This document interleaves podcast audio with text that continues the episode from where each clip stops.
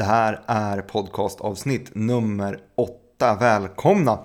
Förra avsnittet, nummer sju, alltså det handlade ju om handel och det här avsnittet, det handlar om makroekonomi, men det visste ni ju redan såklart för det står ju i rubriken antiklimax. För att bygga vidare på antiklimax kan jag ju meddela er att det fortfarande är jag, Martin Nilsson, som pratar, klipper och hittar på allt med den här podcasten. Förutom jingeln då, den har jag ju snott.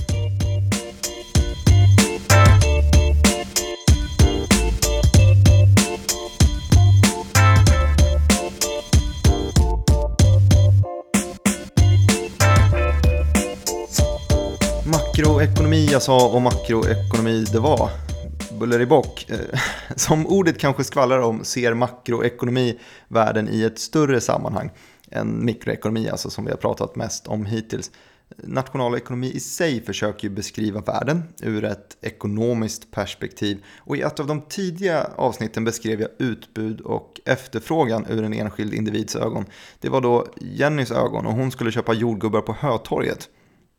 Jag försökte beskriva samspelet mellan jordgubbsförsäljarna, Jenny, pris, efterfrågan, utbud och allt möjligt. Och den här dynamiken mellan olika ja, aktörer på en marknad, den ska vi inte glömma nu när vi istället kollar på makroekonomi.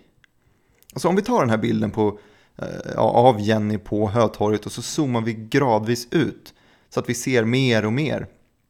I början ser vi fortfarande Jenny, eh, men nu ser vi också ett par andra personer som befinner sig vid samma jordgubbsstånd på Hötorget.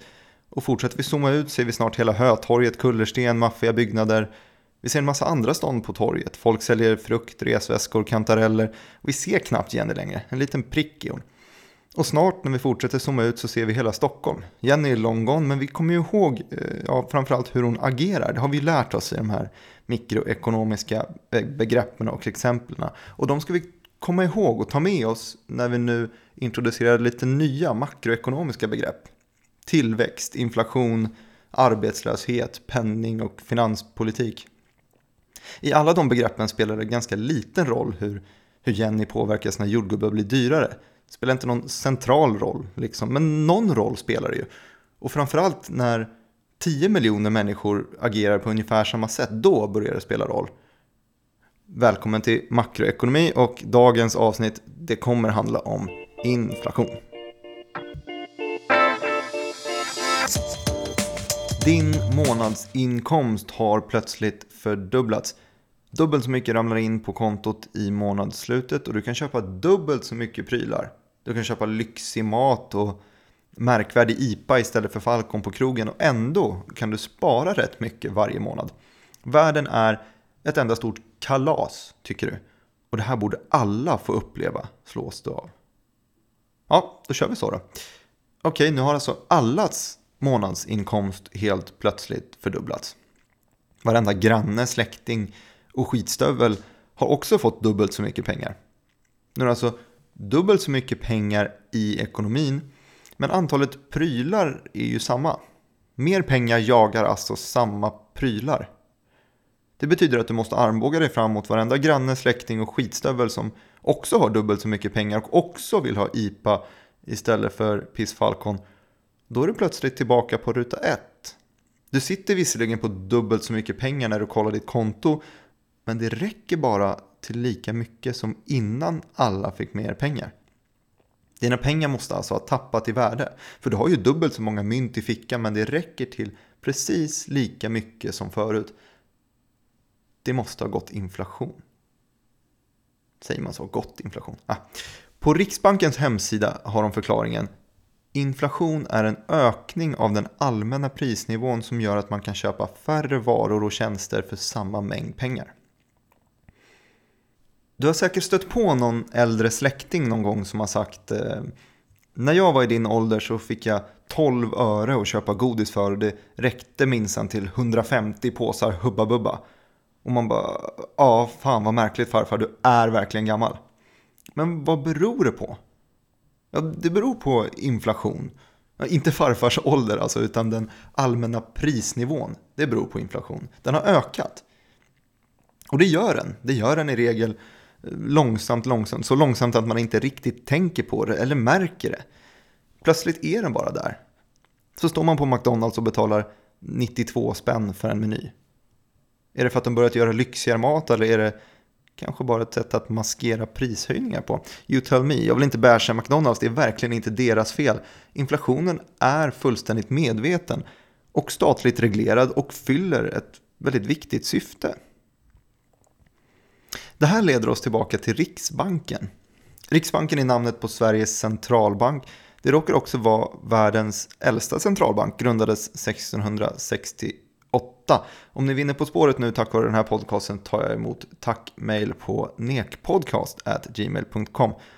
Tillbaka till Sveriges Riksbank i alla fall. Som har ansvar för två stycken saker. De ansvarar dels för att värdet på kronan är stabilt. Och eh, sak två är att betalningar kan ske säkert och effektivt. Eh, man kan sammanfatta det som att de ser helt enkelt till att man kan lita på svenska kronan eh, betalningsmässigt och värdemässigt. Men i alla fall, jag sa att inflationen är fullständigt medveten och fyller ett viktigt syfte. Och Riksbanken den vill att den ska vara 2% per år. Alltså svenska kronan ska vara 2% mindre värd varje år. 100 kronor 2019 kommer vara värt 2% mindre än 100 kronor var värda i år, 2018 alltså. Och det finns två grejer vi borde nämna här kopplat till just inflation. Men en första hård lärdom är Får du inte omkring 2% högre lön varje år blir du fattigare. Och det går att kolla exakt hur mycket fattigare, alltså hur hög inflationen har varit om ni går in på riksbank.se, bara på första sidan. Men jag har fortfarande inte beskrivit riktigt varför det ska finnas 2% inflation. Och man kan väl börja så här att inflation är lurigt. Det går inte riktigt att bestämma över den med, med en rak hand och, och linjal, utan det är ju ett resultat. Det är resultatet av den allmänna prisökningen i landet. Och det bestäms alltså nere på eh, Jenny och jordgubben-nivå. Och det betyder att vissa år så är det mer inflation och vissa år så är det mindre. Så den första pusselbiten här är att inflation går inte att kontrollera exakt. Och om den inte går att kontrollera exakt utan eh, kan och gör ofta ivägrusningar lite hit och dit vad skulle vi hellre vilja då? Att inflationen är för hög eller för låg?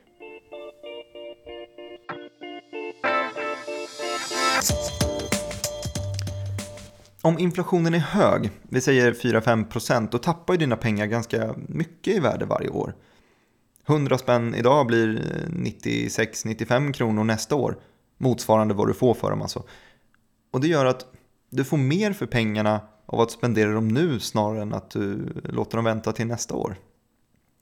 Så en, en hög inflation gör att folk spenderar sina pengar snabbare.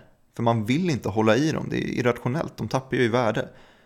Och när folk vill spendera pengar nu snarare än senare, då rullar ekonomin på ganska bra. För när man betalar pengar i en affär, då är det ett led till någon annans lönsamhet och, och lön. Och då kan ju den personen få pengar i, i fickan som den kan få spendera sen. Det liksom ökar takten. Men om vi tar det åt andra hållet då, om det blir tvärtom, om inflationen är låg. Vi tar eh, åt andra hållet, minus 4 eller minus 5 procent. Då betyder det att dina pengar ökar i värde varje år. Det är ganska nice. Det betyder att du får mer för dina pengar nästa år än vad du får idag.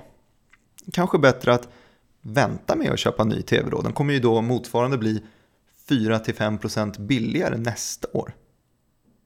Då klarar man sig nog med den man har ett, ett litet tag till. Men det här gör ju att affären inte får tvn såld. Och de kan inte betala lönen till säljaren som jobbar i affären.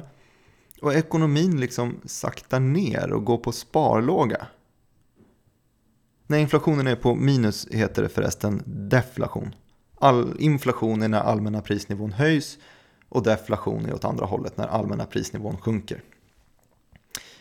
Så en rad jättesmarta ekonomer, jag gissar att de var jättesmarta i alla fall för de får ju bestämma i sådana här frågor, de kom fram till att det är mycket värre med deflation.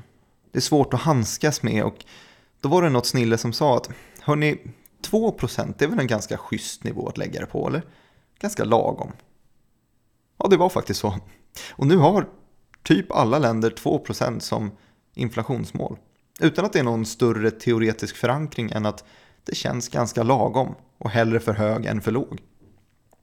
Det finns alltså ingen speciell anledning till att man valde att sikta på 2% annat än att det känns lagom och lågt och samtidigt ger lite incitament att spendera pengar snarare än att lägga dem på hög. Så att man inte riskerar att ekonomin stannar av. Men det är klart att det finns risker med hög inflation också. Det kan ju gå för fort.